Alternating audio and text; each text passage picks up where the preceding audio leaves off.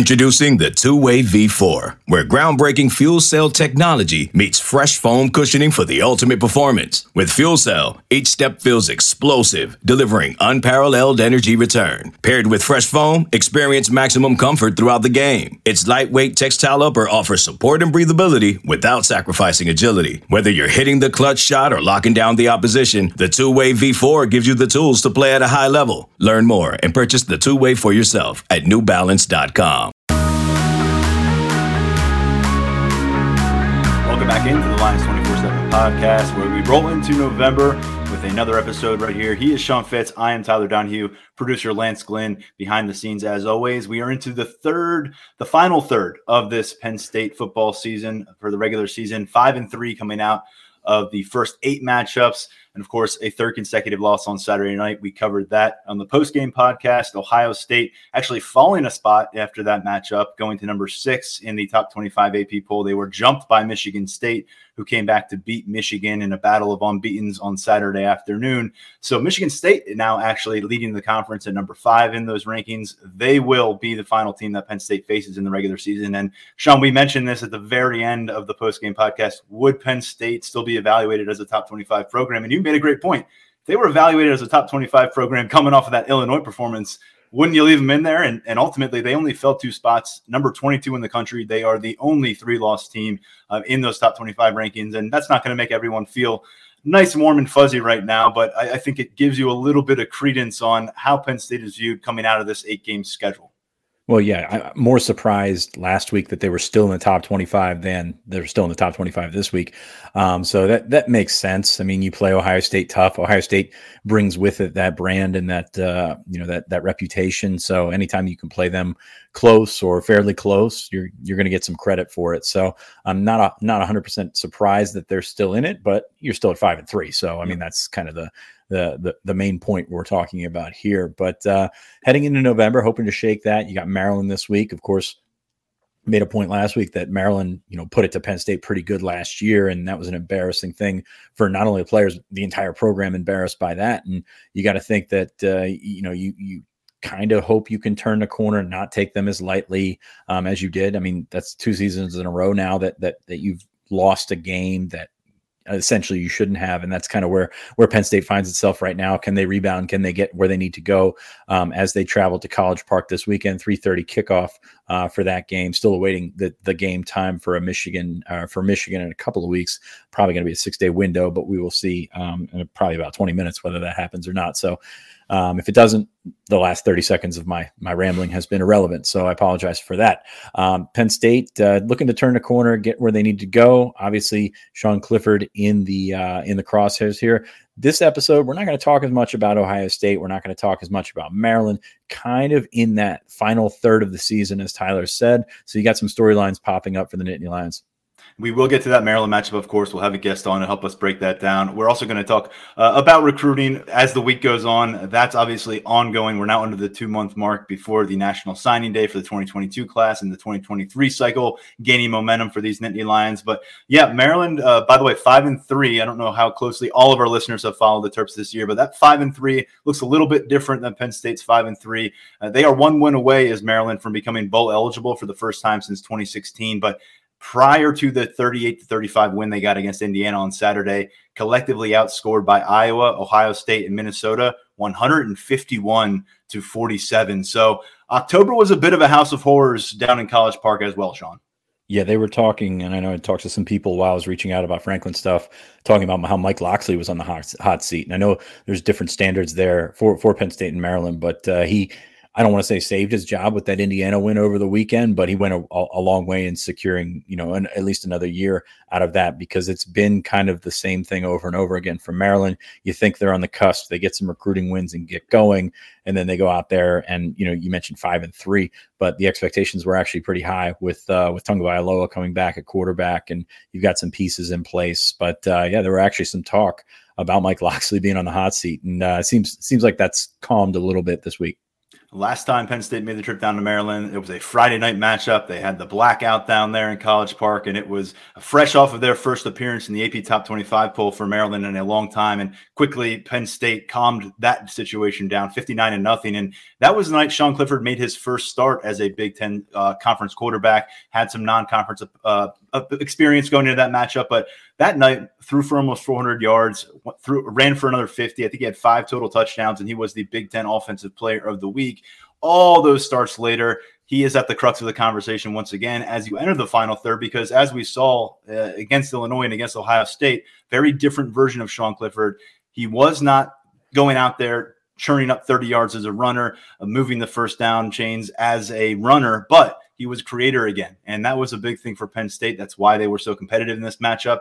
Took some chances. Uh, certainly the, the deep shot to Jahan Dotson with pressure in his face is a throw he'd like to have back. Um, had the fumble that was recovered, returned for a touchdown. We know that turnovers have been a big part of the story when Penn State has struggled under Sean Clifford, but let's not sugarcoat it.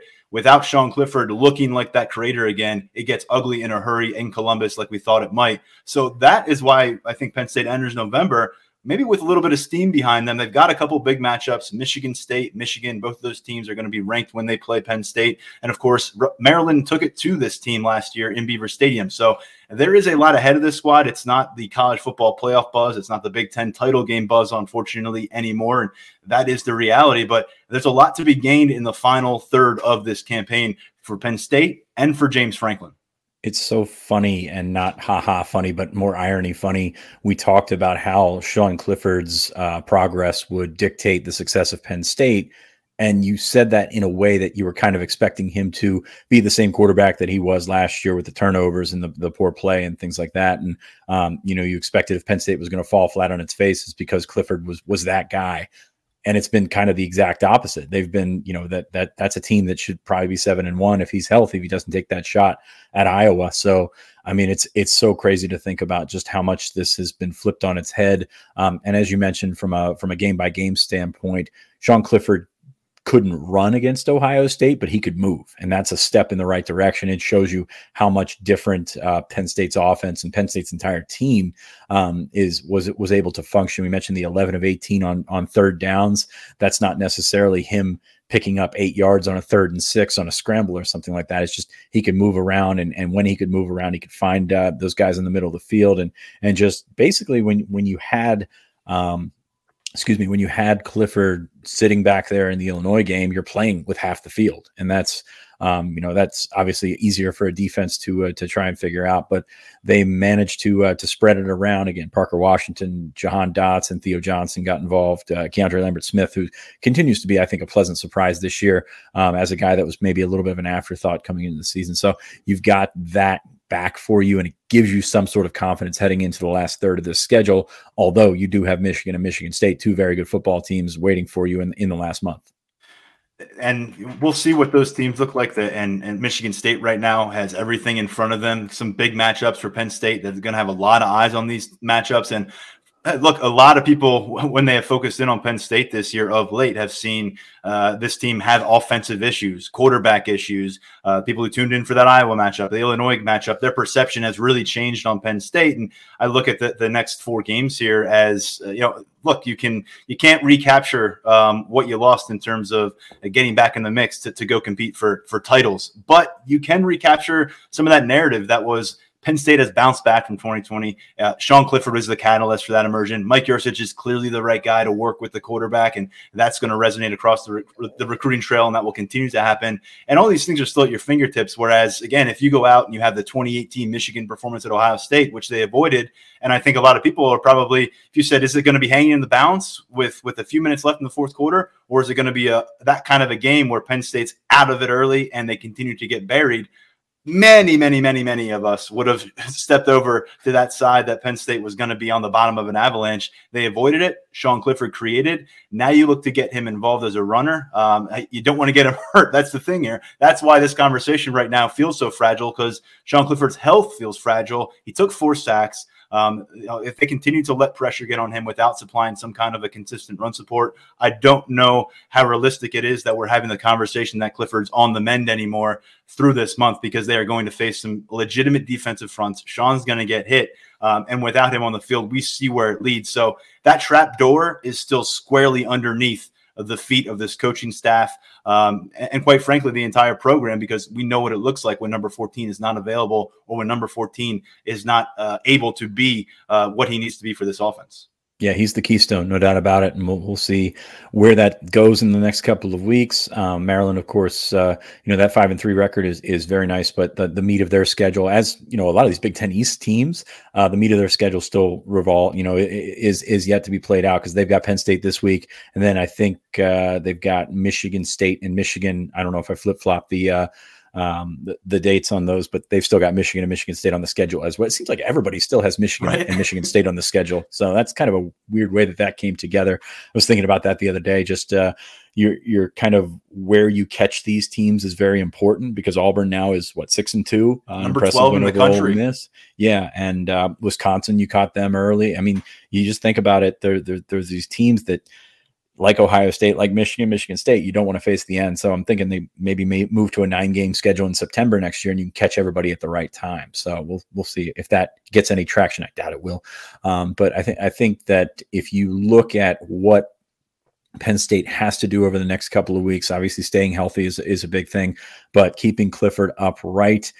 I don't want to say approach this like the Illinois game because that is a way to get your butt kicked as we saw in the Illinois game. But um, be cautious for for another week or two and continue to get him healthy. And and and you showed against Ohio State that you can move him around. You can do some normal things with him and and kind of keep him out of harm's way. Yep, and and who's charged with keeping him out of harm's way is the offensive line. And you know, surprise, surprise, you, you talk about Sean Clifford, you talk about anything with this offense, you've got to attach the the offensive line to this equation and, and how they have factored in um, and how they have underwhelmed this year. And Sean, you got four games here. You're Phil Trautwein. You're in year number two. Let's face it, year number one the practice time wasn't there. It's hard to really figure out what that year was for him and in his developmental process with that personnel.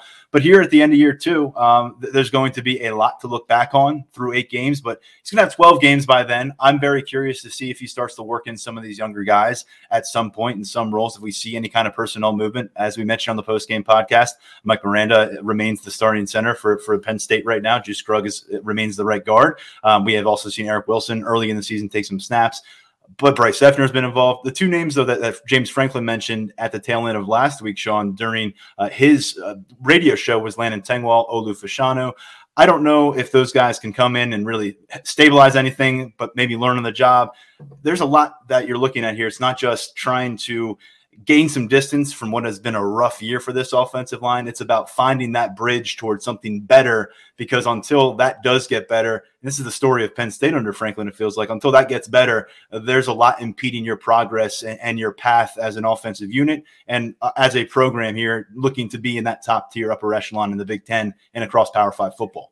Yeah, uh, no denying what you're saying whatsoever. I mean, that's that's got to be where you try and turn the corner and get to where you're going through November to, to set the table for next year. Is, is Phil Trautwein going to be around next year? I don't know. I mean, the, this offensive line had expectations. Um, this offensive line coach had expectations, handpicked by James Franklin, um, but it, it just hasn't come together for whatever reason. I think it's going to be interesting to see if you maybe see Fashanu out there. Tengwall, to me, um, I, I know you know, he he came in and with, there were high hopes about him seeing the field early, not really starting, but seeing the field early.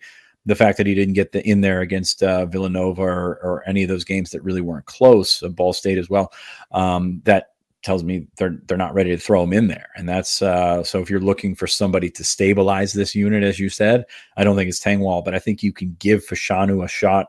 I think he's by far um, ahead of that uh, that that redshirt freshman class. Looks like Fashanu and Nick Dawkins, the ones that are rotating through with that one right now. But Dawkins seems to be buried uh, behind a couple of, of interior guys as well. So Fashanu, if you can get him out there, get him some snaps and, and see what you can get out of him, I think he can hold up.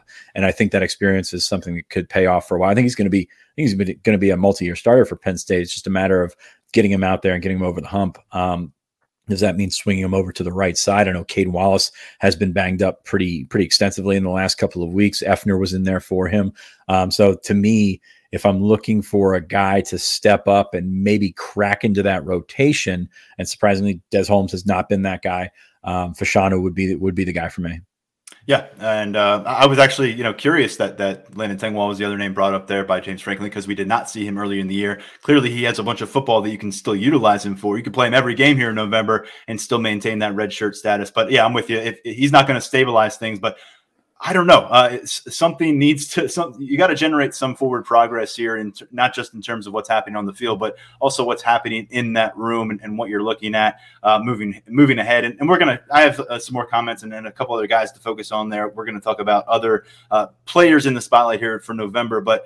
Um, the running back room. I mean, someone with a ton more uh, benefit of the doubt in his Penn State career right now than Phil Trautwein is, is Ja'Juan Seider but you look across that room and and you know you try to match up to where the recruiting rankings were when these kids came in and, and, these young men came in and just doesn't match up and and the offensive line has always been a part of this conversation but there is just nothing being manufactured really uh, naturally by this room and that's a big problem yeah, I mean, you've seen bad offensive lines in the past, and running backs have been able to make something out of it. This group is is not making anything out of nothing, and it's very hard to do, absolutely. But you would think that you get you'd break something at some point. Uh, and I think that's the, the, the most frustrating part is you you saw Cain do that as a freshman. That that foot injury last year is is is a killer for some running backs, and we'll see if it, if that's the same for Noah Cain.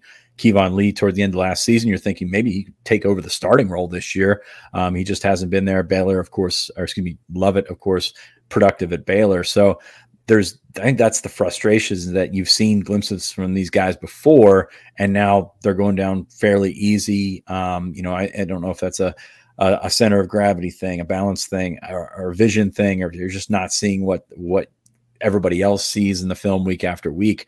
Um, but that's probably the most frustrating point. Um, the the law of averages says if you don't have holes to run through, that's fine. But maybe you get out once in a while and you can break one. And Penn State hasn't hasn't even gotten that you are through two thirds of your season right now, and your leading rusher is averaging 32.3 yards per game. That's Noah Cain. Um, next up is Keyvone Lee at 29.6 yards per game. Just an astounding kind of clunk when you look at this stat sheet for the running back room.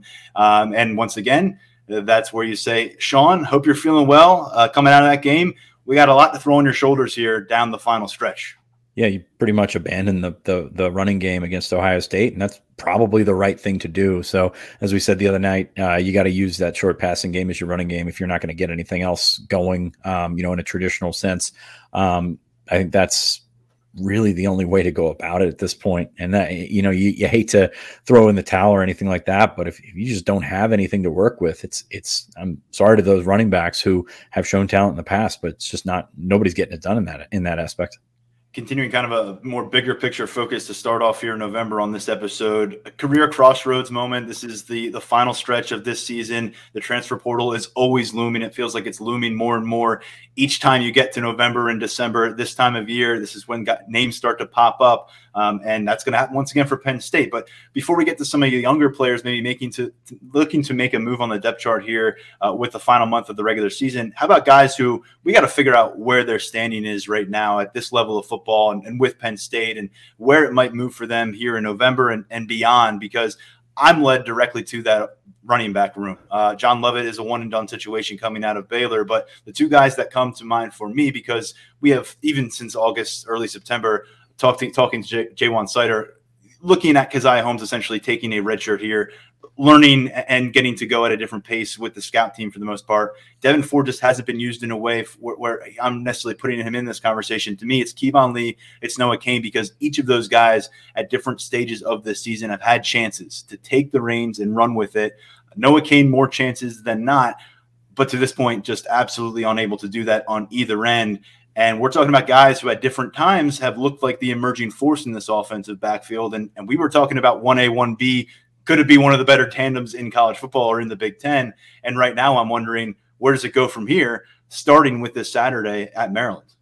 Because of the nature of that room. I think you can look at this group and say that that running back room is going to look pretty different come in the spring. Uh, of course, you've got Nick Singleton and Kaytron Allen coming in, but I mean this this is a position where guys can contribute early. Guys can come in and make a dent on that depth chart very early, and and older guys if they have a little bit more wear on them and they're just not getting it done can find themselves elsewhere. So you you said Cain and Lee. I'm looking at at, at Cain and Ford and saying what where do they fit into this in the next um, 12 months because that's a that's a tough one. I mean, we saw it with with Ricky Slade. It's like he was a starter, and then all of a sudden he was in the portal not too long after that because that's that's kind of the way it goes in that uh, um, in the running back room, also in the quarterback room. Um, we've talked so much about that situation right now. Um, Clifford obviously has the option to come back next year, and as they don't like to have six year guys, they also don't like to have freshman quarterbacks as your uh, as your big uh, favorite to win the starting job. Um, so that's an exception that I can see being made.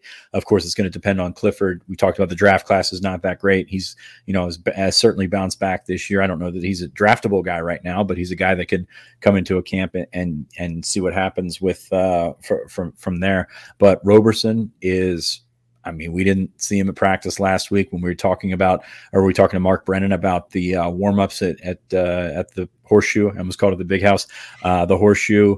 Uh, he was taking what third string reps behind Christian Veilleux. So that to me says a lot about where he kind of fits in the plans, where his head might be at right now. And you've got those two freshmen coming in in January, as scheduled to come in in January right now.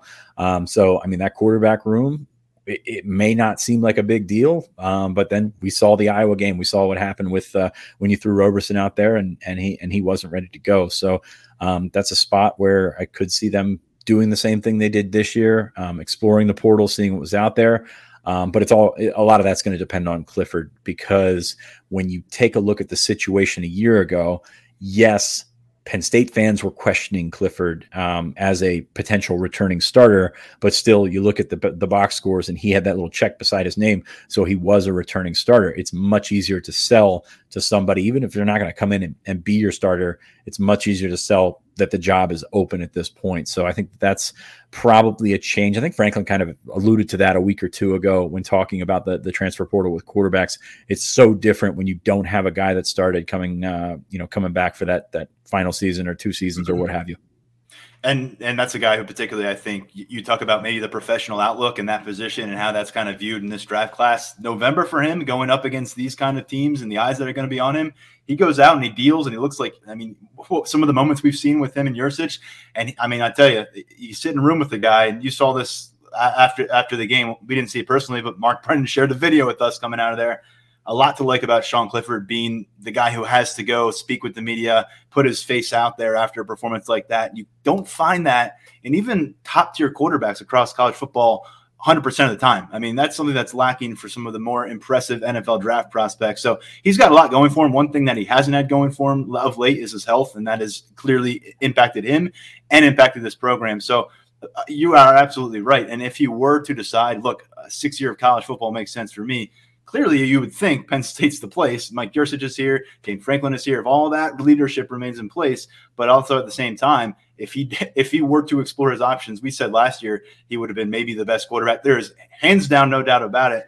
He would be the guy in that transfer portal market, barring a major surprise. Yeah, I, I don't. I mean, I think it's either Penn State or, or NFL for him. I totally I agree. Th- for the I record, think this yes. is this is. I'm glad you got that on the yeah. record. Um, this is the interesting one. With this is probably the first decision where NIL is going to play into it. Um, how much can Sean Clifford earn as Penn State's starting quarterback? I don't know how much he makes now, but his face has popped up in, in more than one NIL deal. Um, so that's going to be a really interesting subplot to this because you haven't, you know, all, every year before this it's been where's your draft position? How much can you gain from coming back? It's now it's where's your draft position? How much can you gain from that versus how much can you gain from coming back? Plus how much can you make on top of that versus not catching on with the team or uh, practice squad salary or something like that. Practice squad salary would be awesome. I'd love practice squad salary. Um, but that's uh, kind of a uh, a hail mary, if you will, as we are talking quarterbacks we're talking about uh, focusing on players. Naturally, we get sucked into the orbit of Sean right Clifford, as Clifford, we often yeah. do. Right um, back to it. Another name I wanted to get to here, uh, another third year player, because this is an important part of your career right now at, at year three, tail end stretch. Brenton Strange. Um, you know, I think when you evaluate this tight end room where it is right now, where it is moving forward, you want to get a lot of guys in the field, and they've been able to do that. Uh, Brenton Strange, I think, to this point, um, a, guy that I, you know, he tells you prides himself as a blocker. He has had moments, but this whole group really has has fallen short in that department in a lot of ways. Some key drops. Brenton Strange to me in the next four games is really going to bear monitoring. Um, he's going to get a lot of usage think he's going to get his targets. Really curious to see if he can continue to, to blossom. Because um, because as of right now, he's a guy that I really can't quite figure out. And, and, I do wonder, you know, can you cling to him as one of your top three, four targets going into the 2020 season? Not uh, you know convinced on that yet, and you're going to lose some key guys along the way. I think so. Um, I, I I thought about those tight ends and trying to figure out where they fit into the whole thing. I mean, he's your fourth leading receiver right now. Theo Johnson's your fifth. You can find a, a spot for them and you know, Penn State, this staff has had guys go through stretches like Brenton Strange has gone for, gone yeah. through, especially at that pos- position. I know Mike Gesicki's on your mind, um, but yeah, I think he's got an opportunity, and they they seem to be comfortable going to him. I mean, he's I don't have the numbers in front of me, but red zone targets, he's got to be right up there with uh, right behind Jahan Dotson. So they, they, they like going to him near the goal line. They think he p- can play. They think he's a really good athlete.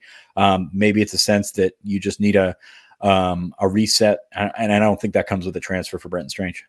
I'll just say this: uh, we have been spoiled watching Pat Freiermuth the last few years, and, and before him, Mike Gesicki, but particularly Pat Freiermuth, just su- such a buttoned-up tight end since he really got the campus, and, and the yeah, performance and he did it, did it again better. this weekend too. And, yeah. yeah, and he did it again, and now he's doing it at the next level, and you know that's the standard that is in the tight end room. So it isn't so much about what you're seeing from Brenton Strange as what you're not seeing from Brenton Strange because you're used to getting that entire package. I will say though, looking through his uh, the season, the body of work here, Brent Strange has gone over 24 passing, uh, 24 receiving yards once uh, in the season. He had 71 yards against Auburn. Um, just haven't seen him being as much of a bulk target, I guess, that I maybe expected. The tight ends in, in total, I think you look at that that that after you get past the first three receivers, there's a gap there in the stat sheet. But I just think that stands out a little bit. Um, you know, only one game here uh, where he goes 25 plus yards, and, and that was back in week three. The question that I kept going back to and and just told myself that it would take care of itself because the talent was there. When Mike Yurcich was hired, it really wasn't. It's not a tight ends offense. It's not a running backs offense. So what do you do with those positions where you seemingly have good guys? and Now you're not getting the production that you thought you might uh, get out of them. So I think that's probably a really interesting subplot to sit back and look and see see where those guys are. Um, and speaking of the guys that it's good for, the receivers that room's going to look different next year as well. Because obviously you're losing Jahan Dotson. Uh, Parker Washington's going to step up and try and be your one with Keandre Lambert Smith. And again, you feel good about where that stands. But after that, you got to go way down on the list. Cam Sullivan Brown's got four catches for you. Marquise Wilson's got three catches for you. Winston Eubanks has one catch, and that's pretty much it. Uh, beside uh, Harrison Wallace, who's played in two games and has not caught a pass. So that group's Grand Canyon in the middle of that in the middle of that stat sheet. Wow. It, and you don't think that you know you, you, love the three guys that you have, and that's kind of the scouting report coming into the season. You love the three guys that you have, and you don't know what's after them. When you have to move beyond that, then you have then you have questions, and you're going to have to move beyond that after right. after Jahan Dotson's career is over, no doubt about it. So Wallace, uh, Liam Clifford's in there, just that group of uh, they had the five receivers. Malick Meiga has worked in there in the last couple of weeks, coming off of the injury that he suffered in camp. Seems to have been coming around and maybe supplanting Marquise Wilson as that fifth receiver, kind of right there with Cam Sullivan Brown as a four or five guy. Um, but that's that group's going to look really different.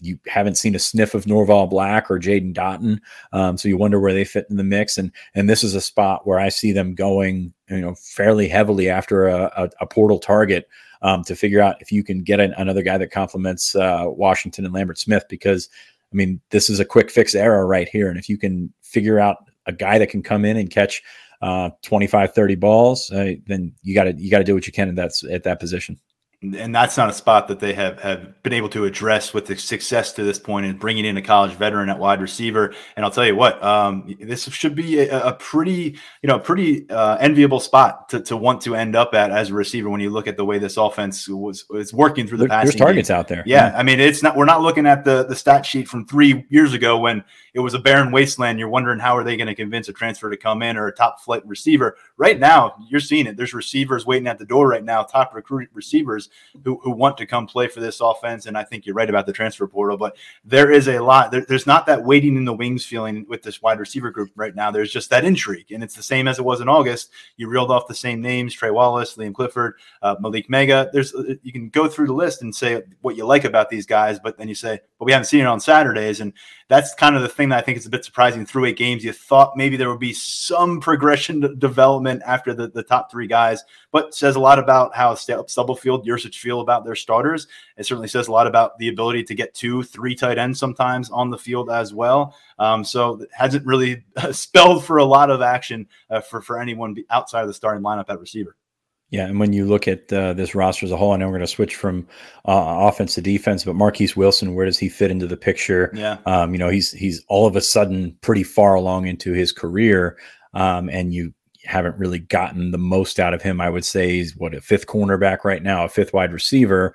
Um, and you think that you, based on what you've seen from him or saw from him as a freshman, you think he'd be higher than that. So be really interesting to see where he pops up, especially when you got when you look on the other side, you've got uh, Tariq Castro Fields gone after this year, potentially Joey Porter as well. So does he work his way back into the mix on defense? I know the last couple of weeks that we've been at practice on Wednesdays, he's been on the defensive side of the ball and hasn't been involved um, on the offensive game plan at all.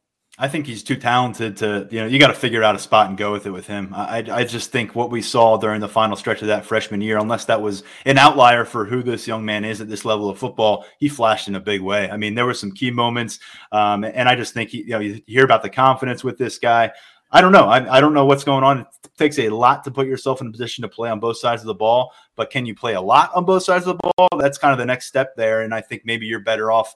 Where can Mar- Marquise Wilson maximize his skill set, and where does this roster need him? Maybe you don't have that answer until you get through some of that transfer portal stuff in January. Uh, but but I agree, he's a guy that um, I, I, feel like we we would have seen him uh, as part of the plan a little bit more to this point uh, through eight matchups and and kind of you know re- not regressing, but uh, on the outside looking in and on both sides of the ball. One other name on on offense because I think he's a component not just for right now, but but moving ahead on what the offensive line could look like, what Phil Trautwein, what they might want to do, and reconfiguring some parts is Caedan Wallace. Um, is he sticking a tackle for you? Are you going to explore guard for him again? Uh, I think you know very high on this guy. If you listen to the podcast, you know that coming out of high school, um, Rasheed Walker is going to be moving on after this year. You, would fully expect that you're going to be seeing some change in personnel in the inside. You're bringing in another Harvard transfer. This time it's a perimeter player in Spencer Rolland. I'm very curious on where they think they can get the most out of Caedan Wallace, um, and you know, most importantly, what can be the best fit for this offensive line to find the rhythm it really requires to take this team to another level. And I think their decision on him is going to reflect a lot on, on what they think about some of the other players in that personnel unit.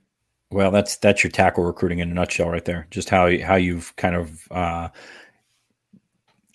as we as we often say, it's easier to move tackles into guard than move guards out to tackle. We think that Wallace would be an, an absolutely incredible guard, and that's you know where he was rated out of twenty four seven Sports as a top one hundred All American kid. Um, and you got him playing tackle, and you know he's he's a step slow out there, and you know it's it, there's a lot of speed coming off that edge, and um, he, he's held up at times, but other times he's he's been beaten. So that's. Um, that's going to be a good question because Spencer Rolland, who you know we label as a tackle, he could be a guard too. I mean, that's not completely, you know, he's not your six seven, 295 guy that's gonna, you know, sit out and set the edge for you. Um, I, I, I just I'm still struggle to see where these guys go. Um, does Tengwall play a factor? I think Olu Fashanu will play a factor next year. But you're absolutely right uh, with Wallace, with even with Bryce Effner, who we see as kind of an afterthought, the sixth guy right now. Um, what does he bring to the table for you? Does he is he a potential tackle for you? I, I don't know, man. There's as has been the case with this offensive line this year. I don't know that there's a ton of answers for that. So, um, do do you continue looking at the portal for another tackle? You know, you always want to load up on tackles, and they've done that in the last uh, cycle and a half. Um, but at the same time, it's going to take some time for those guys to get ready. How do you bridge the gap between now and then? Um, defensively, uh, you know, in the trenches, you, want to really see. Uh, you know, this kind of this is this is going away from figuring out what to do with the veteran and more of looking for continued progress. Coziah Izzard and, and Dvon Ellies, those two guys, um, I, I feel like Ellies especially because it, it, dates back to before the PJ Mustipher injury, really showing a lot in year three in his progression, stepping up into that two deep role, and they needed somebody to do that in the worst way. With Izzard, it's been more of hey, this is a necessity. We got to sound the alarm here. PJ's out for the year. Now you're playing a ton of reps. They're going against, I mean, you watched the Michigan Michigan State game, I assume. I know many of our listeners did. You watched the way that Michigan State can run the football. You watch the way that when Michigan is rolling, they can run the football those teams are up on your schedule real soon. We saw what Illinois did when they wanted to, to concentrate on pounding the football up the middle. So I, I, think if you can see these guys continue to answer the bell, it's going to make you feel a bit better about your defensive tackle depth, your interior depth. Uh, but that goes across the board. You got to factor in a guy like Zuriah Fisher, who James Franklin also mentioned late last week, is someone you know they're counting on to, to maybe continue his growth here, uh, get some expanded looks as the season moves forward. Uh, but you've been pretty healthy with those top three defensive ends. Um, so to this point, you've, you've, been able to hang your hat on them, but not so much on the inside. And I would say Izzard and Ellies both bear watching here in the next four game sample size. Absolutely. And, and it's going to pay off for them in the long run. I have no doubt about that. Because uh, I Izzard did not play well against Illinois, but he seemed to take some steps forward against Ohio State, which is kind of a flip flop of what hmm. you'd expect. But here, here you are. Um, I just did a quick count. I have the um, the travel roster out here. Five defensive tackles made the trip. I might be missing one of them, but uh, that's when you think about all the scholarships. Uh, sorry, six defensive tackles. I did miss Izzard down there at 99. Uh, six scholarship tackles making the trip, and you've got what 10 or 11 on scholarship right now. Yeah. So taking half of your tackles, and I know PJ Mustipher is hurt, and only playing four of them. Uh, that's that's something that will probably make its way to sorting itself out in the offseason. Um, of course, you know, you, have got guys, uh, Aeneas Hawkins has never really factored in. Joseph Darko has never really factored in. Not that he was expected to uh, this season anyway, but you've got to come around and, and uh, as we said with the offensive line, bridge that gap until your younger players can get there. That's why having a guy like Mustipher come back next year, if he decides to take them up on that option, which they really, really want him to take them up on that option, um, is is such a big deal. Um, and then you know you're you're hoping Hakeem Beamon is back again. We keep seeing Beamon at practice, which to me says a lot about his intentions about coming back to Penn State because he could have easily packed it up and gone. Um, so I think that that's an interesting subplot to next year. So they can be deep. They can be deep and talented at defensive tackle next year. They can also be be in trouble. I, there, yeah. there, there's not much in between.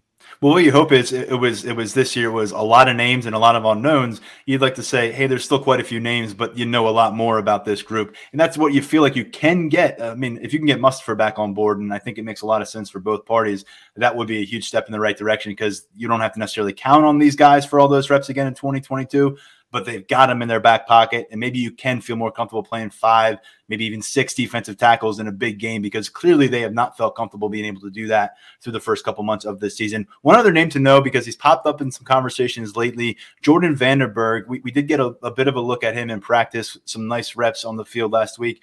Keep an eye on him. Just just keep an eye on him. What number does he wear for everybody? 52.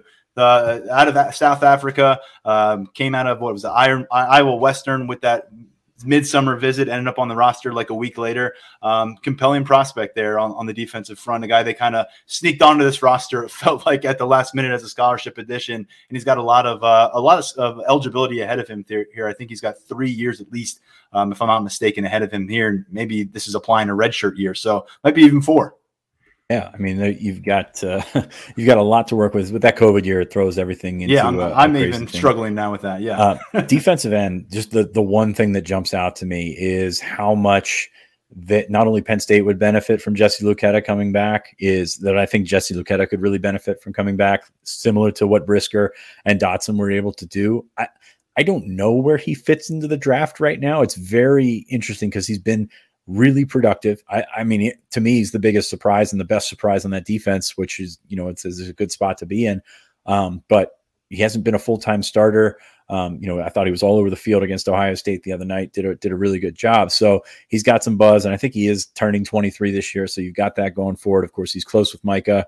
Um, so there's there's a lot I think pulling him that way. But I think Jesse could really benefit from coming back, and I'm talking about moving up.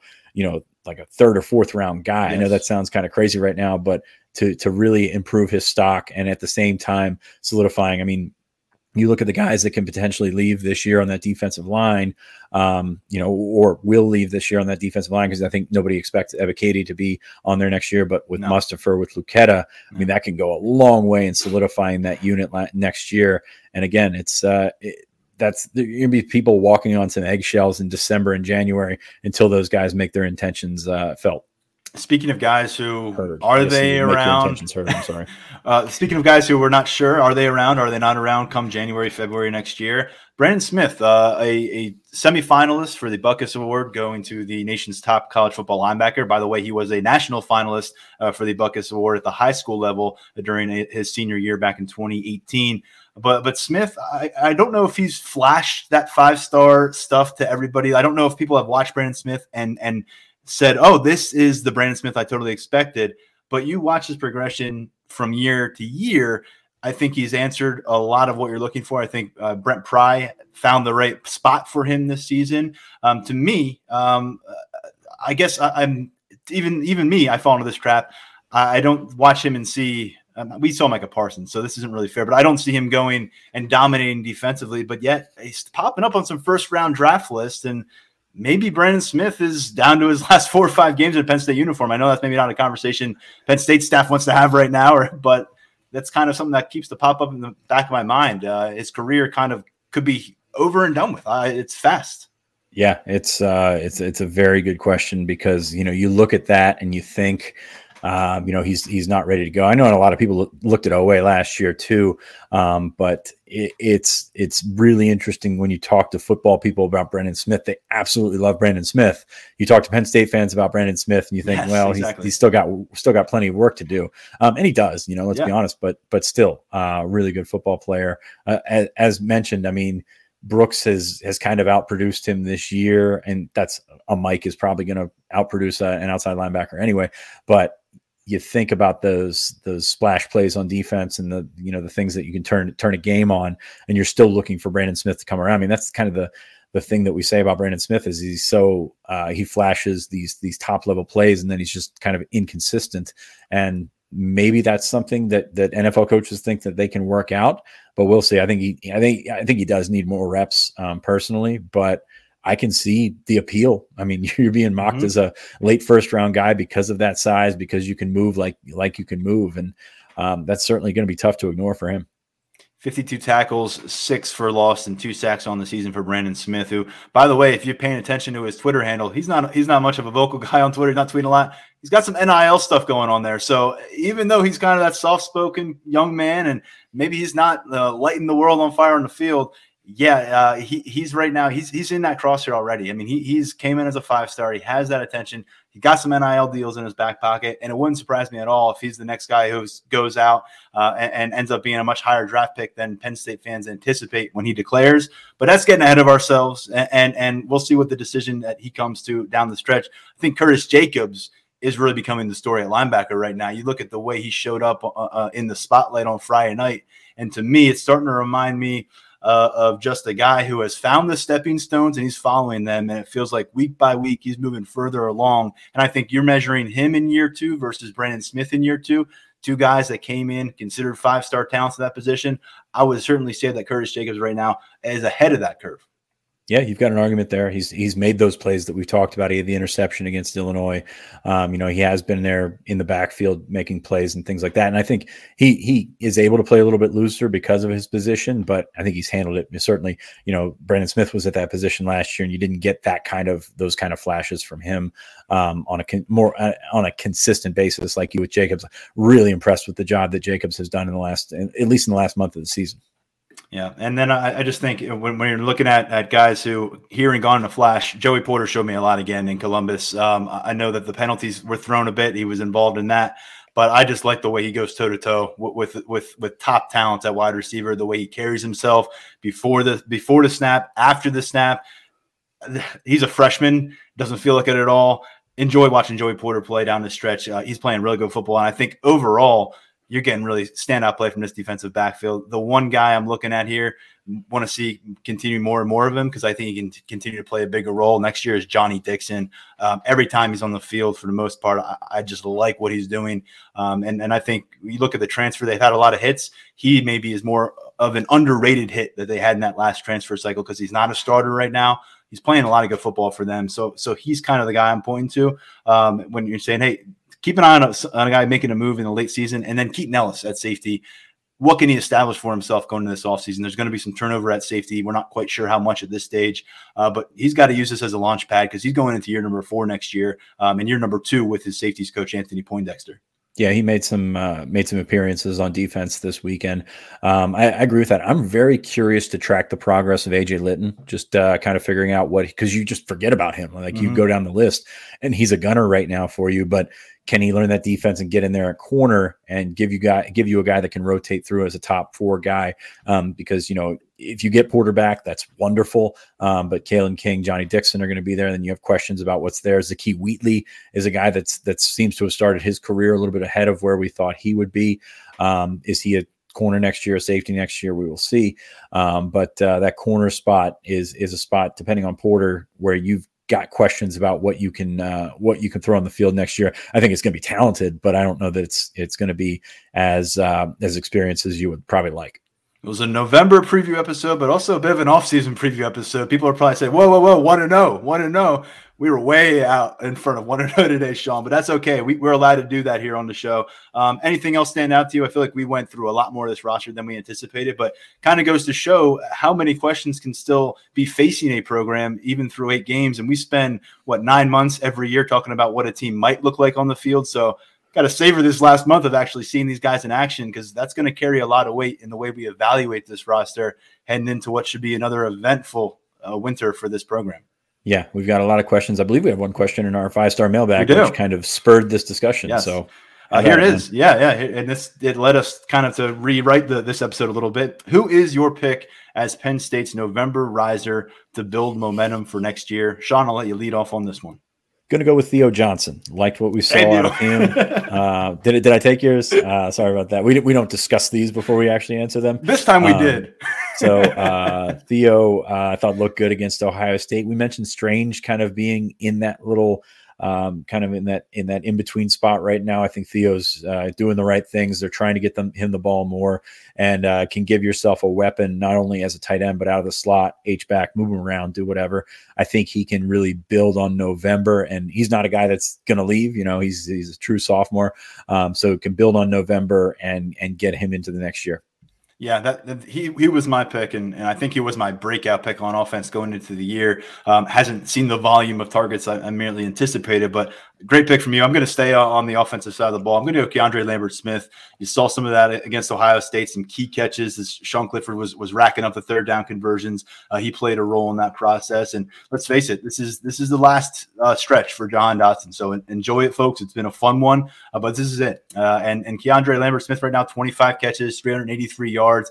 15 catch average or 15 yard average stands out to me, Sean, because last year, one thing that we didn't really see in his limited sample size playing as a true freshman and starting for, I think, the second half of the season was him kind of get some space, get out and run the ball. I think he was maybe under 10 yards per reception on the year. This year, been a different story. He's been kind of that guy that, has been catching the, the 22 yards uh, route, route uh, seam route down the seam, or, or you're seeing him also uh, go beat a guy downfield um, showing off that quickness. I think uh, maybe get him in space more. I think is he the guy who who you look to get in the space more, like you saw Jahan Dotson uh, week by week. Maybe he's that guy next year for them. Uh, but I think he has a chance to maybe double the numbers he gets from this year, and I think he's already made a, a major stride here in year number two he's grown up a bunch in the last yeah. year has, has done a phenomenal job i think and you know all the spotlights on jahan and, and, parker but at the same time he's averaging three to four catches a game 15 yards a catch just doing whatever you want him to do as a third receiver and i think that that's probably something that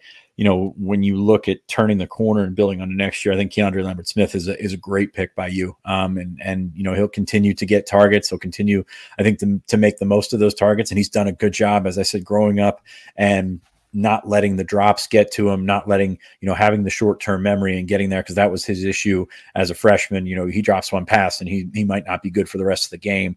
Now he even showed that, and I think it was the uh, Wisconsin game came out and, and, and did that. So um, very impressed with Keandre Lambert Smith. Could help Penn State out in Virginia. Uh, Penn State's got uh, is watching for a possible decision on Tuesday from Joshua Miller, offensive lineman from Life Christian Academy, um, has been on campus a few times, most recently for that Illinois game. A um, couple of uh, Penn State predictions on the crystal ball went in this week, and uh, mine's going to go in as well. Um, you're going to see what see what happens with that. We'll be back Wednesday if uh, if something does happen positive for the Nittany Lions. But Josh Miller, um, Penn State's uh, uh, class of 2023, has potential to keep trucking along. Yeah, big opportunity for Penn State, and, and the the midseason losses have not shaken things up for them uh, to this point negatively in recruiting. Um, been able to keep it together and, and, nearing the finish line for one class, and, and really just starting to take off for the other. Um, Sean, that's going to do it for us on this episode. Talking a lot about what is ahead of this team, starting with the Maryland matchup on Saturday. We'll get into that. We'll get into the Terps five and three a lot more to it than that. But of course, this is a team that came to Beaver Stadium, really had their way with the Nittany Lions last year. Plenty ahead for this Penn State program in November. Plenty ahead for us on the podcast. Thanks to producer Lance Glenn and uh, co-host Sean Fitz. I'm Tyler Donohue. We'll talk to you real soon. Make sure you follow our channel on YouTube at Lions 24 7. Okay, picture this. It's Friday afternoon when a thought hits you. I can waste another weekend doing the same old whatever, or I can conquer it. I can hop into my all-new Hyundai Santa Fe and hit the road. Any road. The steeper the better. Because my all-new Santa Fe is available with HTRAC all-wheel drive so I can hit the trail without a worry in the world. Heck, with three rows and best-in-class rear cargo space, I can pack the whole family in with all our gear. We've got available dual wireless charging for our phones so we'll never lose touch with civilization, and we won't lose touch with the primordial power of Mother Earth. So which is it? Waste the weekend or do something a little more epic? And conquer it in the all-new Hyundai Santa Fe. Visit HyundaiUSA.com or call 562 for more details. Hyundai, there's joy in every journey.